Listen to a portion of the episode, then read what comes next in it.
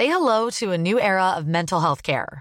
Cerebral is here to help you achieve your mental wellness goals with professional therapy and medication management support. 100% online. You'll experience the all new Cerebral Way, an innovative approach to mental wellness designed around you. You'll get a personalized treatment plan from a therapist, prescriber, or both in a safe and judgment free space.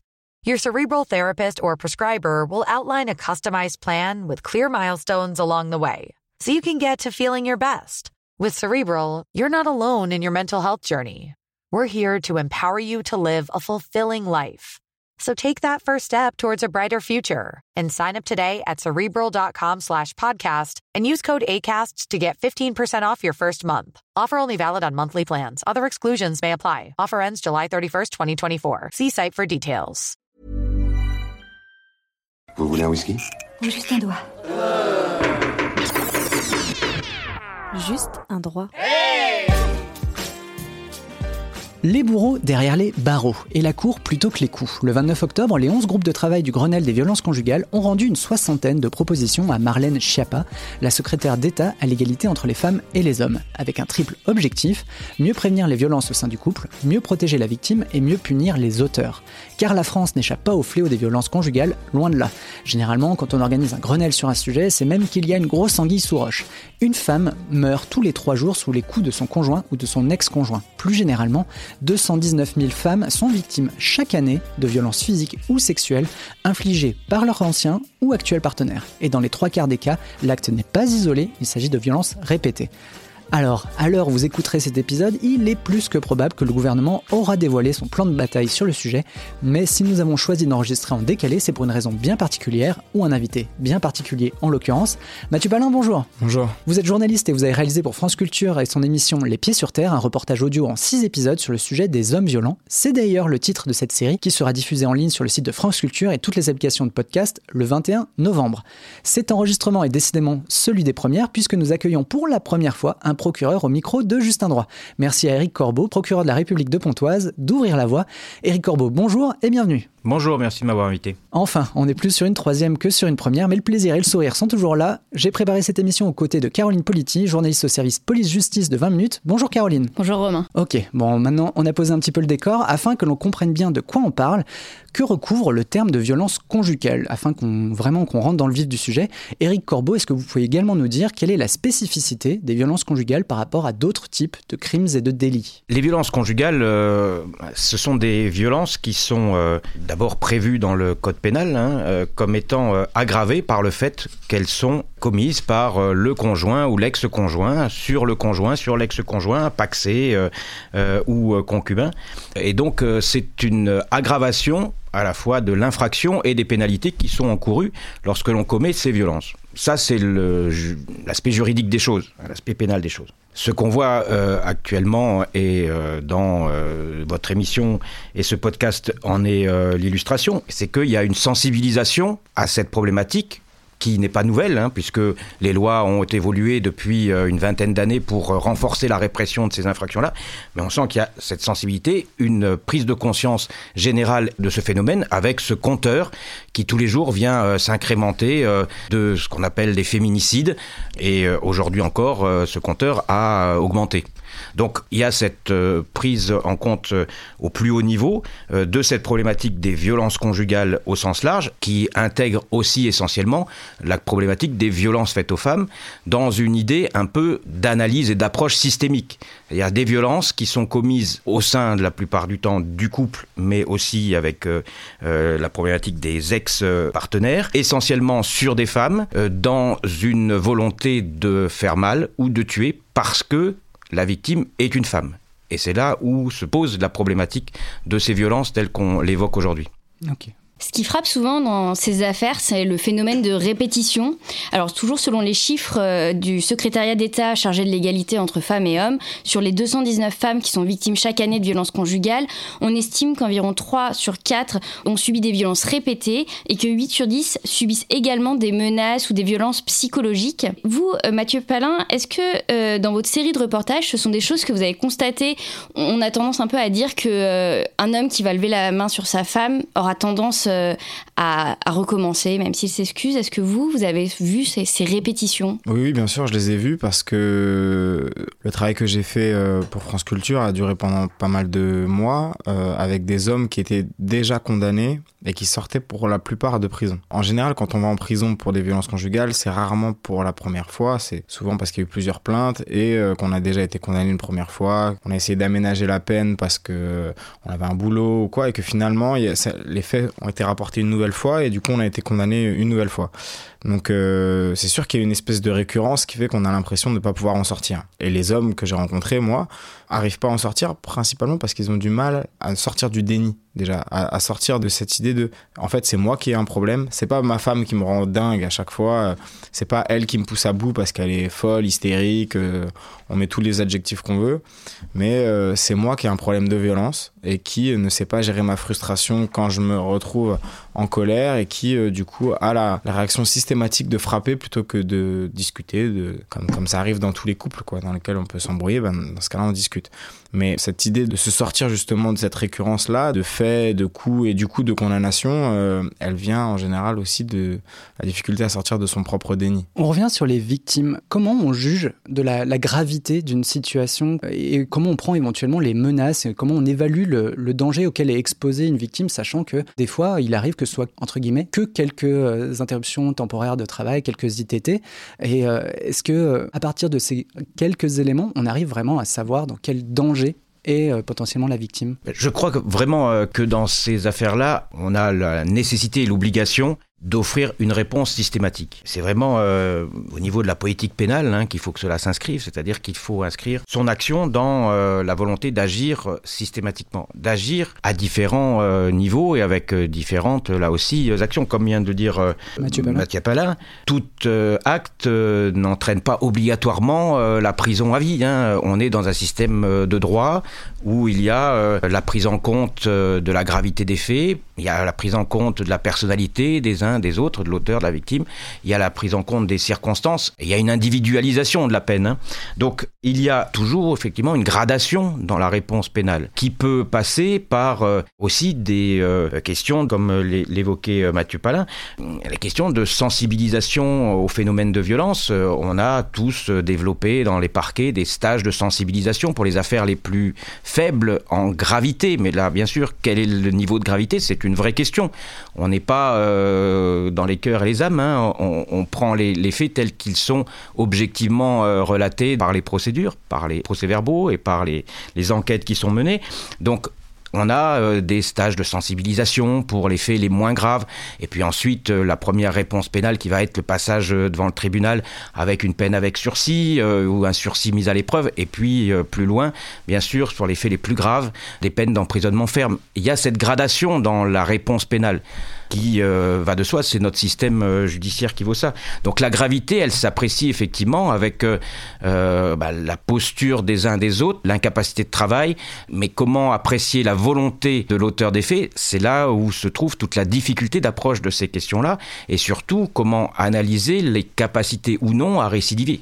c'est là où se pose toute cette question, et il faut travailler très fondamentalement et très en amont et là, ça c'est pas le ressort de la justice, mais le ressort de la société en général, hein, sur les questions du rapport homme-femme euh, et de la place de l'égalité femmes-hommes. Ça, c'est des fondamentaux qu'il faut euh, réinvestir dès le départ. C'est des réquisitions plus compliquées que d'autres, euh, celles des violences conjugales à faire? Non, non, c'est pas des réquisitions plus compliquées parce que on pourrait parler de la même chose sur les violences sexuelles aussi. C'est-à-dire que on travaille avec l'idée que euh, on n'a pas le droit à l'erreur quand même. Et comment ne pas euh, se poser ces questions? C'est-à-dire quand on va requérir euh, parce qu'il y a eu un fait de gravité entre guillemets faible et que l'on va requérir un stage de sensibilisation parce qu'on ne peut pas envoyer tout le monde en prison non plus Est-ce qu'on ne prend pas le risque qu'il y ait euh, une semaine après, quinze jours après, une récidive euh, mortelle? Hmm. Ce risque-là, la société vit avec et euh, la justice vit avec ce risque-là. Dans sa réponse pénale, est-elle adaptée? Il faut travailler sur les personnalités, sur l'information, sur la formation, sur la pédagogie pour essayer là aussi de reposer un petit peu les fondamentaux de la vie en société Au printemps, euh, Nicole Belloubet, donc la ministre de la Justice, a fait passer une circulaire dans toutes les juridictions pour demander une meilleure euh, protection des victimes en apportant, selon ses mots, une réponse ferme et réactive. Est-ce qu'il y a, selon vous, un changement de perception dans les violences conjugales ces dernières années et euh, peut-être une meilleure perception de ce qu'on va appeler des signaux faibles? Par exemple, est-ce qu'une femme qui retire une plainte, c'est déjà une alerte en soi? Oui, c'est pas nouveau. Hein. je suis procureur depuis suffisamment longtemps pour pouvoir vous indiquer que euh, ces problématiques-là, elles ont fait l'objet à la fois d'évolutions législatives et de circulaires euh, au cours des, années précédentes qui euh, déjà insistaient sur l'importance du traitement spécifique de ces infractions-là. Bien sûr, il y a une volonté politique forte et affirmée, et vous évoquiez effectivement cette circulaire du printemps dernier, qui sollicitait encore de la part des procureurs une plus grande réactivité. Cette réactivité, elle existe déjà. Il faut que l'on travaille aussi avec tous les acteurs de la chaîne, des fonctionnaires de police ou des gendarmes qui sont formés à la prise de plainte. Il faut travailler avec euh, des unités médico-judiciaires, c'est-à-dire des médecins qui vont examiner les victimes sur un plan physique et peut-être des psychologues sur un plan psychologique pour pouvoir traduire aussi la réalité du préjudice subi. Travailler avec des intervenants sociaux en commissariat, en gendarmerie qui vont pouvoir accompagner ces victimes, notamment, et votre exemple était intéressant, sur une victime qui ne veut pas déposer plainte parce que ça arrive. Parfois, vous avez des victimes qui viennent pour obtenir une main courante qui ne veulent pas déposer plainte. Ce que l'on fait par exemple dans le Val d'Oise, c'est que dans ces cas-là, systématiquement, c'est les instructions que j'ai données, elles doivent être prises en charge par une intervenante sociale en commissariat ou en gendarmerie qui va aller travailler avec ces victimes. Pourquoi vous ne voulez pas aller plus loin? Pourquoi vous ne voulez pas déposer plainte? Ou pourquoi vous retirez votre plainte Pour essayer de les accompagner, de les faire accompagner par des associations d'aide aux victimes? Donc voilà, j'égrène comme ça tous les éléments de la chaîne qui doivent travailler ensemble. Et c'est peut-être ça euh, l'idée aussi euh, du Grenelle, euh, de la réflexion actuelle, c'est de mettre tout le monde vraiment ensemble pour qu'on fonctionne mieux sur cette chaîne et qu'on ne perde pas, entre guillemets, des victimes sur le bord de la route avec les risques derrière, que l'on soit passé à côté d'un risque majeur. Euh, Mathieu Palin, j'ai découvert dans votre podcast le chiffre de 96%. Donc c'est 96% des personnes condamnées pour faits de violence conjugale sont des hommes. Est-ce que pendant vos reportages, vous avez décelé ou repéré un profil type de l'homme violent bah, Au contraire, on peut euh, repérer assez rapidement qu'il n'y a pas de profil type et que toutes les catégories socio-professionnelles, toutes les catégories sociales sont représentées dans, dans la figure de l'homme violent. Ce qui me fait, moi, dans, dans, le podcast, me poser la question de ma propre éducation. Et j'ai 31 ans, euh, je pense avoir été élevé euh, dans une famille assez égalitaire, progressiste, tout ce qu'on veut. Et quand on regarde les choses euh, avec un peu de sang-froid, on, remarque qu'en fait, j'ai été élevé à peu près comme tous les gamins de France, c'est-à-dire avec un schéma de garçon qui devient un homme plus tard, assez classique et euh, dans lequel finalement être un homme c'est un homme un vrai c'est être viril euh, pas se faire marcher sur les pieds euh, être capable de, de s'énerver quand on vous pique une place dans la rue alors que vous êtes en train de l'attendre pour pouvoir vous garer d'être capable de se battre si on vous demande de... bon bah ça c'est un peu les schémas classiques et je me rends compte après avoir passé pas mal de temps avec ces hommes que l'évolution de notre société et le fait que cette figure de l'homme viril je vais prendre un cliché mais de l'homme à la belle mondo quoi ou à la Lino Ventura elle s'efface parce qu'elle n'est tout simplement pas vraie. Et on est, nous, à avoir été éduqués comme ça, un peu euh, perdus vis-à-vis de cette figure-là qui s'est stompée Ou est-ce que... Alors, alors si c'est pas ça être un homme, qu'est-ce que c'est? Et ça, on se rend compte qu'en fait, c'est transclasse. Des gamins à avoir été élevés un peu comme moi, on doit être des centaines de milliers, je pense, voire des millions. Et donc, euh, la violence ici, elle est, elle est vraiment liée aussi à ça, parce que ça veut dire comment réagir à la frustration, comment réagir quand on est en colère. Et là, en général, la question de la violence, elle est présente. Donc, ça, ça touche aussi bien des classes sociales extrêmement euh, paupérisées euh, qu'en même temps des gens qui sont directeur de banque. Moi, j'ai vu des mecs qui, qui, avaient été directeurs de banque toute leur vie, qui étaient dans le stage à côté d'un Tunisien qui venait juste d'arriver euh, de, de, Tunisie, qui parlait pas très bien le français et puis qui bossait sur des chantiers. Euh, voilà, donc c'est des catégories socio-professionnelles extrêmement différentes. En soi, quand on les regardait tous les deux, euh, on pouvait se dire ils ont rien à voir ensemble, bah, sauf qu'ils ont le même problème exactement. Hmm. Je pense que c'est c'est pas tellement là-dessus, sur les catégories socio-professionnelles qu'il faut regarder, mais plus sur les questions d'éducation. Et là-dessus, on a beaucoup de points communs. Eric Corbeau, vous vouliez rajouter quelque chose? Oui, oui, euh, j'ai pas tout à fait le même âge que Mathieu, mais euh, je pense que euh, effectivement, c'est pas une question d'âge. Euh, c'est pas une question de milieu social. On a travaillé euh, dans le Val d'Oise sur euh, les féminicides qu'on a malheureusement eu à connaître au cours de, l'année. notre idée, ça a été de faire des, monographies sur ces dossiers de meurtre ou de tentatives de meurtre. Hein. ça nous fait six dossiers là qu'on a sortis sur l'année, qui ont eu lieu dans le Val d'Oise depuis l'année 2019, pour mieux détecter, mieux prévenir, voir un peu s'il y avait des similitudes. Enfin, il faut travailler là-dessus, c'est-à-dire qu'il faut travailler sur l'idée, réfléchir sur le pourquoi. Hein, réfléchir sur le pourquoi, comment ça arrive euh, dans cette situation-là. Et on a constaté, alors là c'était que six dossiers, mais c'était six dossiers quand même marquants, hein, c'est des meurtres ou tentatives de meurtre. Hein. On constate euh, voilà, qu'il n'y a pas vraiment de règles sur euh, l'origine sociale, y compris sur des faits qui sont commis en récidive ou pas, parce qu'on avait des faits où il n'y avait eu aucune plainte avant, mais qui se sont conclus malheureusement par le plus grave.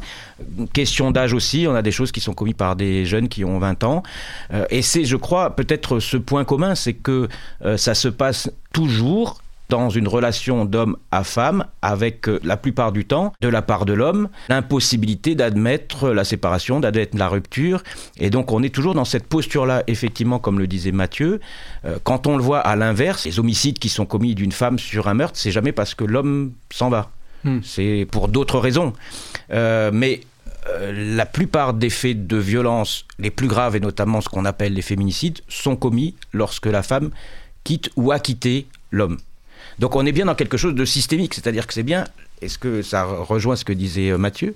C'est effectivement dans une question de rapport de l'homme à femme. Il y a un schéma. C'est vrai que sur justement la question de la rupture, ça rejoint les chiffres du ministère de l'Intérieur qui publie chaque année un rapport sur euh, les féminicides. Et dans le dernier, celui de 2018, on se rend compte qu'il y a pas mal de points communs euh, qui ressortent dans tous ces, crimes, et notamment le fait que d'abord, la première cause de féminicide invoquée par les auteurs, c'est la rupture. Ensuite vient la dispute, mais il y a cette et on le constate également dans la qualification des infractions, qu'il n'y a pas forcément une préméditation euh, dans les meurtres et dans les crimes sur conjoint, puisque quand on regarde sur les 121 féminicides euh, qui ont été recensés l'an dernier, seulement 26 ont été qualifiés d'assassinat. Donc ça rejoint cette idée de la dispute qui est euh, un déclencheur dans, dans le passage à l'acte. Dans le même rapport, on sait que sur les 121 femmes tuées en 2018, un tiers avait porté plainte ou déposé une main courante. C'est bien ça hein? Oui, c'est ça. Mais, un tiers seulement, hein, ça veut dire qu'on est, on est là au fait le plus grave sans qu'il y ait eu de préalerte du système pour faire très large. Et c'est là où on est un peu dans cette zone de flou. Et, donc il faut qu'on travaille encore mieux sur justement l'analyse de ces cas, mais individuellement, mm. voir pourquoi ceux-là ont échappé à notre vigilance ou à notre attention. Et ça c'est important. Je crois qu'il faut qu'on travaille là-dessus. Oui, Caroline. Il y en a quand même un tiers qui ont porté plainte, parfois plusieurs fois. En mars dernier, il y a eu une affaire qui a été en Corse assez médiatisée puisque c'était euh, une jeune femme qui s'appelle Julie Douip qui avait porté plainte euh, cinq fois et qui avait posé plusieurs mains courantes en l'espace de six mois avant d'être tuée par son ex-conjoint.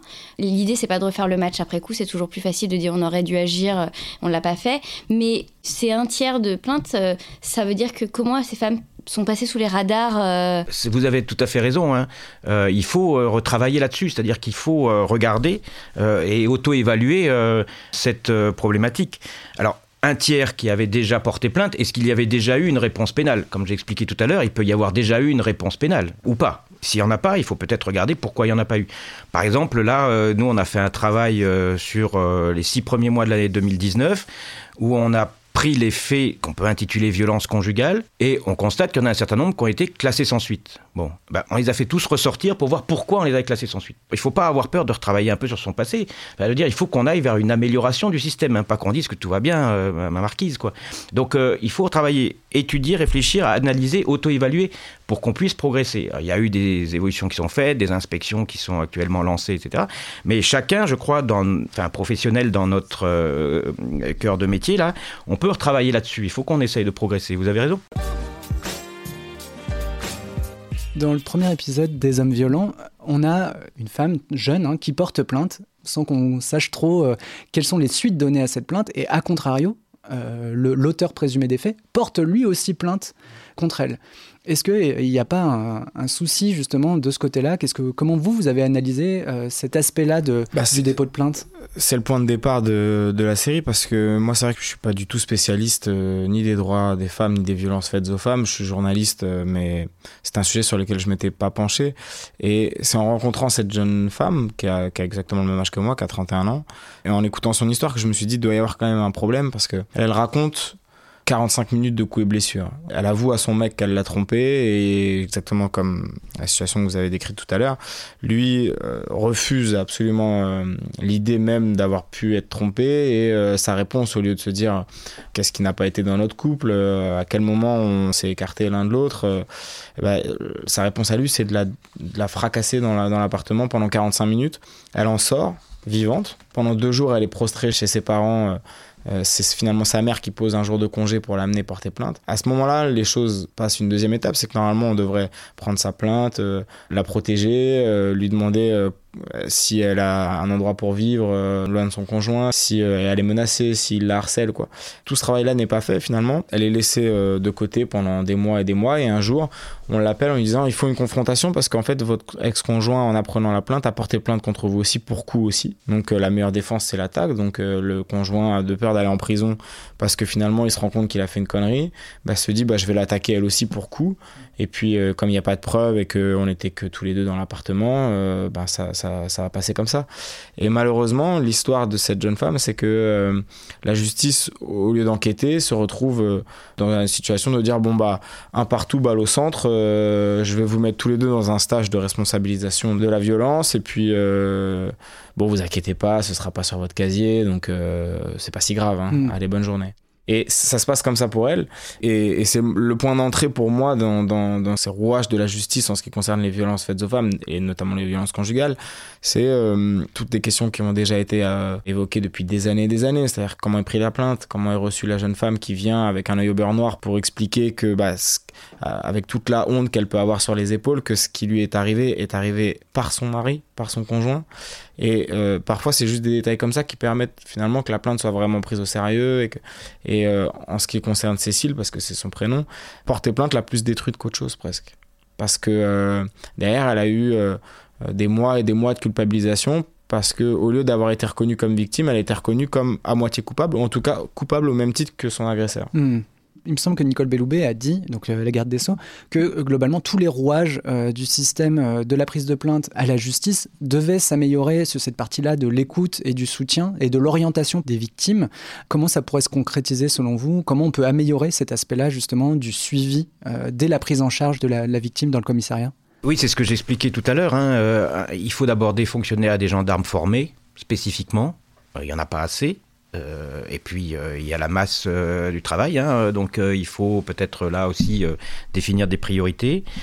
Il faut qu'il y ait des intervenants sociaux en commissariat ou en gendarmerie plus systématiquement. Actuellement, c'est des situations relativement fragiles. Ils sont financés par des collectivités qui peuvent arrêter les financements. Ça, c'est une vraie question. Hein.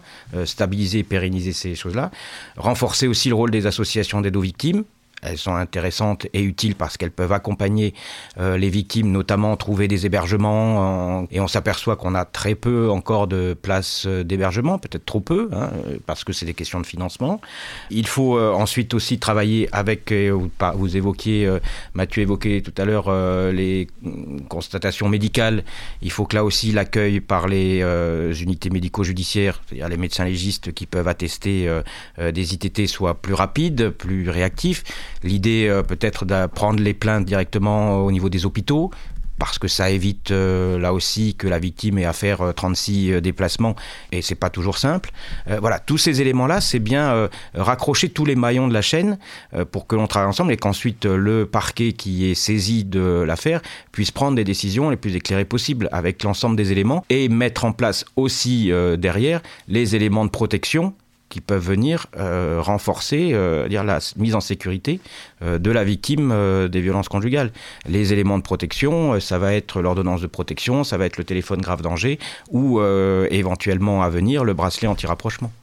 Est-ce que pour vous, aujourd'hui, il y a un manque d'empathie ou un manque de considération pour la victime? Non, je crois pas. Ça c'est un lieu commun de dire ça parce que Quand on travaille régulièrement avec les policiers et les gendarmes, euh, on peut pas dire ça, surtout que ça fait des années qu'on on, y réfléchit à ces phénomènes et on y travaille. Après, il y a des problèmes de, il faut voir aussi des problèmes de, tout simplement, de masse, de quantité, de flux, de nombre de plaintes, etc., de gestion humaine. Moi, j'ai pas à dire s'il y a de l'empathie ou pas. Je pense que c'est pris en compte parce que malheureusement, il y a énormément de plaintes qui sont déposées et des plaintes qui sont bien prises et des choses qui sont bien faites et des jugements qui sont rendus, des gens qui sont condamnés. Il y en a énormément. Mathieu en a rencontré, il y en a beaucoup. Donc, ça veut dire que le système a fonctionné. Malheureusement, il y a peut-être pour certains cas, le système a moins bien fonctionné. Là, il faut travailler dessus. Pourquoi il a moins bien fonctionné et pourquoi on a eu une récidive, pourquoi on a eu un échec, pourquoi on a eu une mise en danger euh, de la victime. Vous parliez tout à l'heure de, l'arsenal justement à votre, à votre disposition pour protéger ces femmes victimes. Vous parliez du téléphone grave danger, juste pour expliquer, c'est une sorte de boîtier sur lequel on appuie et les femmes vont être directement mises en relation euh, avec euh, le commissariat ou la gendarmerie d'à côté. Il y a également les ordonnances de protection qui sont prises par le juge aux affaires familiales et qui peuvent être prises avant même euh, que l'affaire soit jugée. Et bientôt, donc les bracelets électroniques pour lesquels vous avez euh, longtemps milité. La question, c'est est-ce que c'est suffisant ou est-ce que tous ces moyens ne sont pas utilisés justement euh, à 100% C'est-à-dire que certaines associations disent on a un arsenal qui est efficace, mais il y a trop peu d'ordonnances de protection qui sont prises, il y a trop peu de téléphones grand danger qui sont distribués. Qu'est-ce que vous, ça vous évoque? Ces outils, ils existent, hein, téléphone grave danger, ordonnance de protection, etc. Vous avez raison dans le sens où euh, il y a encore, comme on dit, une marge de développement hein, sur ces sujets-là. Pourquoi? Parce qu'il faut que là aussi, l'ensemble des maillons de la chaîne euh, se mobilisent. Euh, l'ordonnance de protection, euh, c'est essentiellement l'avocat de la victime qui va saisir le juge d'affaires familiales. Il y a une procédure à mettre en place. Hein. on constate que il faut que ça monte petit à petit en puissance, que c'est peut-être pas suffisamment encore utilisé. là aussi, il faut que l'information aussi soit mieux donnée hein, par les associations d'aide aux victimes aussi, qui doivent travailler au plus proche des victimes pour leur donner cette information et que l'on mette en place, voilà, comme on l'a fait Pontoise, euh, euh, là aussi, tout le monde autour de la table pour travailler sur comment on améliore les ordonnances de protection. Hein, on a signé des protocoles pour que les informations, notamment qui viennent des plaintes qui ont été déposées à la police, et puis des éléments médico-légaux, soient directement, arrivent directement chez le juge d'affaires familiales, parce que nous, on a donné des instructions pour qu'elles arrivent directement, pour essayer de faciliter. Et on voit que quand on travaille comme ça tous ensemble, et avec le barreau aussi, les avocats, pour leur dire saisissez plus le JAF, il y a des éléments qui facilitent la prise d'ordonnances de protection, on s'aperçoit qu'on fait améliorer les choses et que notre nombre d'ordonnances de protection augmente. C'est pas encore tout à fait satisfaisant, il faut encore travailler. Le téléphone grave danger, c'est pareil. Euh, euh, on s'aperçoit que euh, on a un nombre important de téléphones grave danger sur le Val d'Oise, on a plus de 25. on est petit à petit monté en puissance parce que ce dispositif n'était pas assez connu, pas assez demandé, pas assez sollicité, pas assez activé. Et donc petit à petit, ça, avance, mais on n'est pas encore au, taquet des possibilités, euh, comme vous l'avez dit. Mais euh, je crois qu'il faut là aussi que tout le monde se mobilise pour euh, sensibiliser, informer et travailler pour faciliter la mise à disposition de ces outils de protection. Est-ce que vous pouvez juste me, me préciser comment fonctionne une ordonnance de protection, tout simplement? Une ordonnance de protection, ça donne un certain nombre d'interdictions aux conjoints violents, Hein, c'est essentiellement dans le cadre du conjoint violent. Interdiction de rencontrer euh, la victime, interdiction de se rapprocher, etc. Un certain nombre d'obligations. Et le manquement à ces obligations entraîne la possibilité d'une condamnation pénale. La justice me fait pas marrer, ça dure des plombes, le type remue un peine les doigts de pied, à quoi ça ressemble, je vous le demande. Je reviens sur la question tout à l'heure du dépôt de plainte. On a dit donc un tiers, euh, dans le cadre des féminicides, un tiers des, femmes donc, euh, qui sont mortes sous les, sous les coups de leur, leur conjoint avaient porté plainte deux tiers non. Euh, est-ce que ça traduit, selon vous, un manque de confiance euh, dans euh, les rouages, dans l'appareil judiciaire, ou tout simplement sur le, fait que elles se disent à quoi ça sert Et dans le reportage, on ne parle pas de féminicide, mais on sent qu'il y a une hésitation à déposer plainte parce que bah, finalement, on risque de détruire la vie de son conjoint violent parce que bah, ça va apparaître dans son casier judiciaire, ça peut ruiner ses chances de carrière, etc. C'est très courant en fait, c'est ça qui est, assez déroutant. On n'a pas une une population de victimes homogènes avec euh, des femmes euh, qui euh, ont d'un coup une angoisse absolue de recroiser leur, leur mari violent. Au contraire, on a beaucoup de femmes qui, euh, euh, même prises en charge par des associations qui justement euh, donnent leur avis sur le- les ordonnances de protection et, et les procédures d'éloignement des maris violents. Euh, beaucoup de femmes qui disent Est-ce que vous pouvez signer le rapport pour que je puisse continuer à le voir Mm. Parce que je veux pas qu'il aille en prison, je veux pas que ça détruise notre couple, cet homme, je l'aime.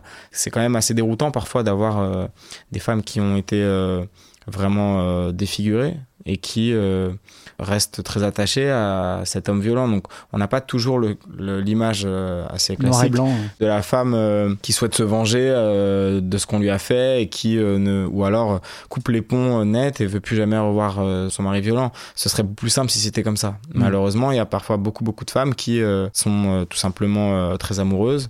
Parfois, il y a des enfants au milieu de tout ça et sont pas prêtes à couper le lien quoi. C'est une frustration aussi des associations qui mettent énormément en place pour euh, justement protéger les victimes, réussir à leur trouver un appartement, machin.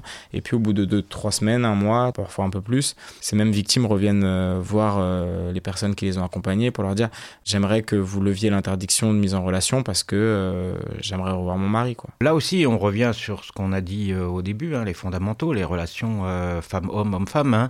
Il faut voir qu'on a aussi des questions de relations économiques. hein, euh, Qui travaillent, qui travaillent pas, qui amènent l'argent, ou, se loger parce qu'on dit ben, il faut trouver une place d'hébergement pour la femme victime, mais ça veut dire qu'il faut qu'elle quitte son domicile, c'est bien, c'est euh, son univers, et puis qu'elle aille dans un foyer. Enfin, vous rendez compte euh, de ce que ça, à quoi ça correspond.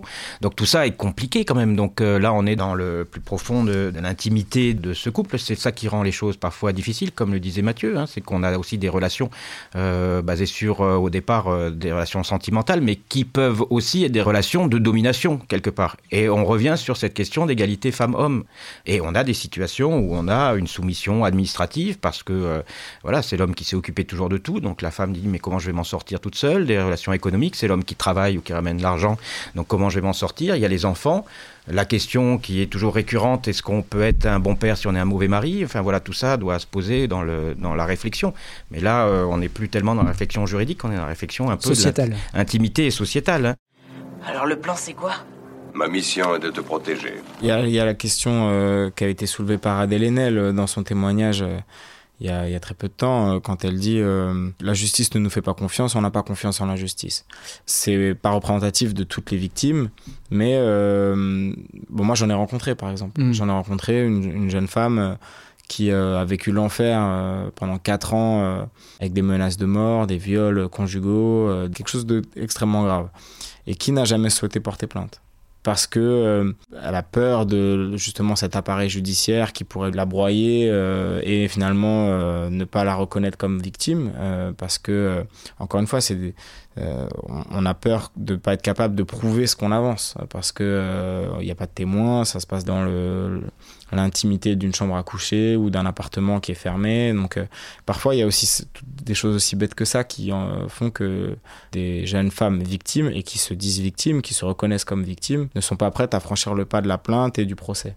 Oui, mais je crois que là-dessus, euh, c'est un peu compliqué de dire j'ai pas confiance en la justice parce que la justice n'a pas confiance en nous. Euh, alors dans ces cas-là, le règlement de ces affaires-là se fait où Euh, Voilà, là il y a un vrai sujet. Hein, à quoi sert la justice? Est-ce qu'on est dans un état de droit ou pas dans un état de droit? Est-ce que le tribunal est le tribunal médiatique ou euh, émotionnel ou est-ce que c'est le tribunal euh, judiciaire de euh, la société qui règle avec des règles écrites et des systèmes judiciaires euh, cadrés?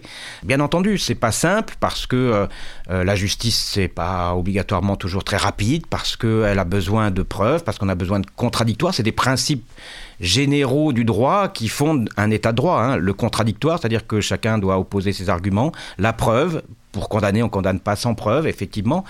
Bah, les preuves peuvent être euh, variables. Elles ne sont pas seulement les preuves physiques. hein. Il peut aussi y avoir des preuves par la répétition euh, d'une plainte ou par euh, un certain nombre d'éléments. C'est beaucoup plus large que ça. Mais toujours est-il que ça s'inscrit quand même dans un processus judiciaire qui peut effectivement effrayer peut-être euh, certains qui n'ont pas connaissance du fonctionnement de ce système ou qui, à un moment donné, ont été confrontés à un dysfonctionnement du système aussi. Mm. Euh, donc, je crois qu'il est important de communiquer là-dessus, de travailler sur cette communication et cette facilitation du fonctionnement du système judiciaire.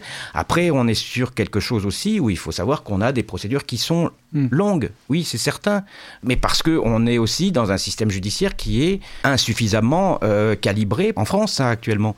Euh, c'est un exemple que je donne régulièrement. Au niveau du Conseil de l'Europe, des 47 pays euh, qui font partie du Conseil de l'Europe, il y a eu une étude qui a été faite sur le nombre de magistrats du parquet, donc procureurs pour 100 000 habitants. La moyenne dans les 47 pays, là-dedans il y a la Slovanie, la Lituanie, tous les pays, 47 pays, la moyenne de procureurs pour 100 000 habitants c'est 13. En France on est à 4. Euh, Voilà. Pour 100 000 habitants. La moyenne, c'est 13. Mhm. hein. Donc il y en a qui sont bien au-dessus. Et il n'y en a pas beaucoup qui sont en dessous, puisque la moyenne, c'est 13. Nous, on à 4. Euh, on est en partenariat euh, pontoise avec le tribunal de Düsseldorf. Ils ont la même activité, à peu près le même volume de population, 1,2 million euh, d'habitants, à peu près le même volume de plaintes à traiter. À Pontoise, moi, j'ai 30 magistrats au parquet de Pontoise. À Düsseldorf, ils sont trois fois plus, ils sont 85. voilà. C'est tout, c'est un exemple. Il faut dire aussi que peut-être notre système judiciaire devrait euh, peut-être être renforcé moi je le dis, pour euh, être plus rapide, plus efficace, euh, être plus à l'écoute et avoir peut-être plus de moyens à mettre aussi en face de ces problématiques sociétales et judiciaires que sont, euh, entre autres, parce qu'il n'y a pas que ça, hein, mais entre autres, et là aujourd'hui on en parle parce que c'est une priorité, les violences faites aux femmes. Très bien. On a évoqué tout à l'heure, on a utilisé le terme de déni, c'est-à-dire euh, euh, le, déni de la, violence et euh, les hommes qui disaient qu'on les avait poussés à bout en, quelque sorte, mais une fois qu'ils sont passés par la justice, que potentiellement ils ont été reconnus coupables, qu'ils ont fait une peine de prison ou qu'ils ont passé des stages, est-ce qu'ils acceptent en quelque sorte la justice? Est-ce qu'ils acceptent la peine qui leur a été infligée? Bah, c'est très difficile, ça dépend de leur capacité à comprendre leur culpabilité. Vous pouvez accepter votre peine quand vous considérez que, d'une certaine manière, vous avez été euh, jugé tel que vous deviez l'être, c'est-à-dire coupable. Donc, euh, vous vous sentez vous-même comme ayant fait quelque chose de répréhensible, de grave, vous en voulez. Euh, Les hommes que j'ai rencontrés, très peu sont dans ce cas-là. À vrai dire, 2 sur 12 on dit euh, je suis coupable, euh, je suis là pour une bonne raison et euh, je sais que il faut que je change et pour changer, alors après ils ont pas toujours les bons réflexes. Il y en a qui dit pour changer, il faut que j'arrête de boire parce que c'est l'alcool à chaque fois qui me fait taper ma femme. Bon, là, là aussi on peut se dire que c'est peut-être pas forcément la vraie raison, peut-être que frapper sa femme c'est un symptôme d'un mal-être qui au même titre que l'alcool et que ces deux choses-là se superposent.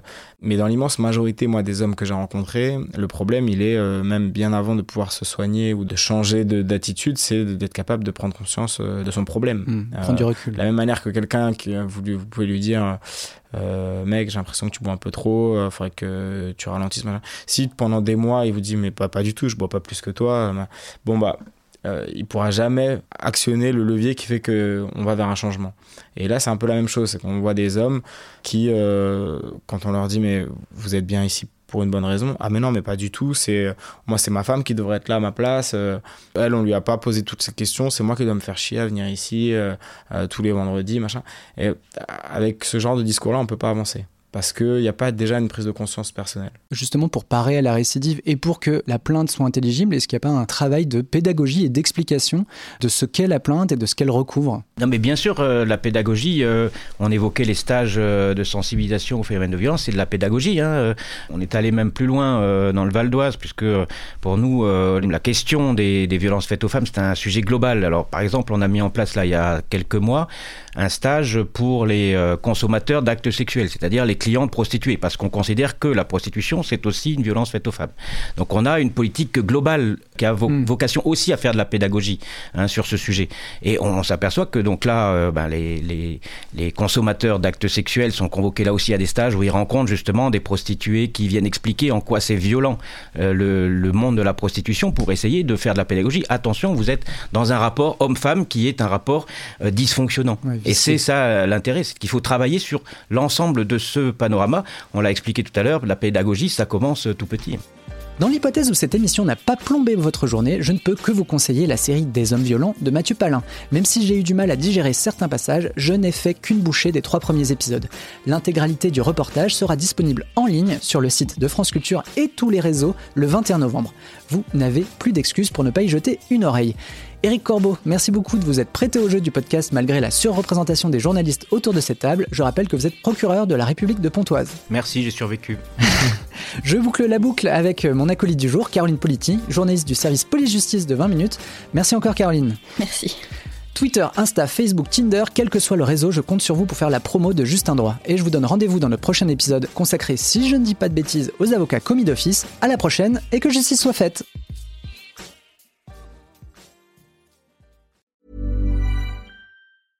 Waiting on a tax return? Hopefully, it ends up in your hands. Fraudulent tax returns due to identity theft increased by 30% in 2023. If you're in a bind this tax season, LifeLock can help. Our US based restoration specialists are experts dedicated to helping solve your identity theft issues. And all Lifelock plans are backed by the Million Dollar Protection Package. So we'll reimburse you up to the limits of your plan if you lose money due to identity theft. Help protect your information this tax season with LifeLock. Save up to 25% your first year at LifeLock.com slash aware.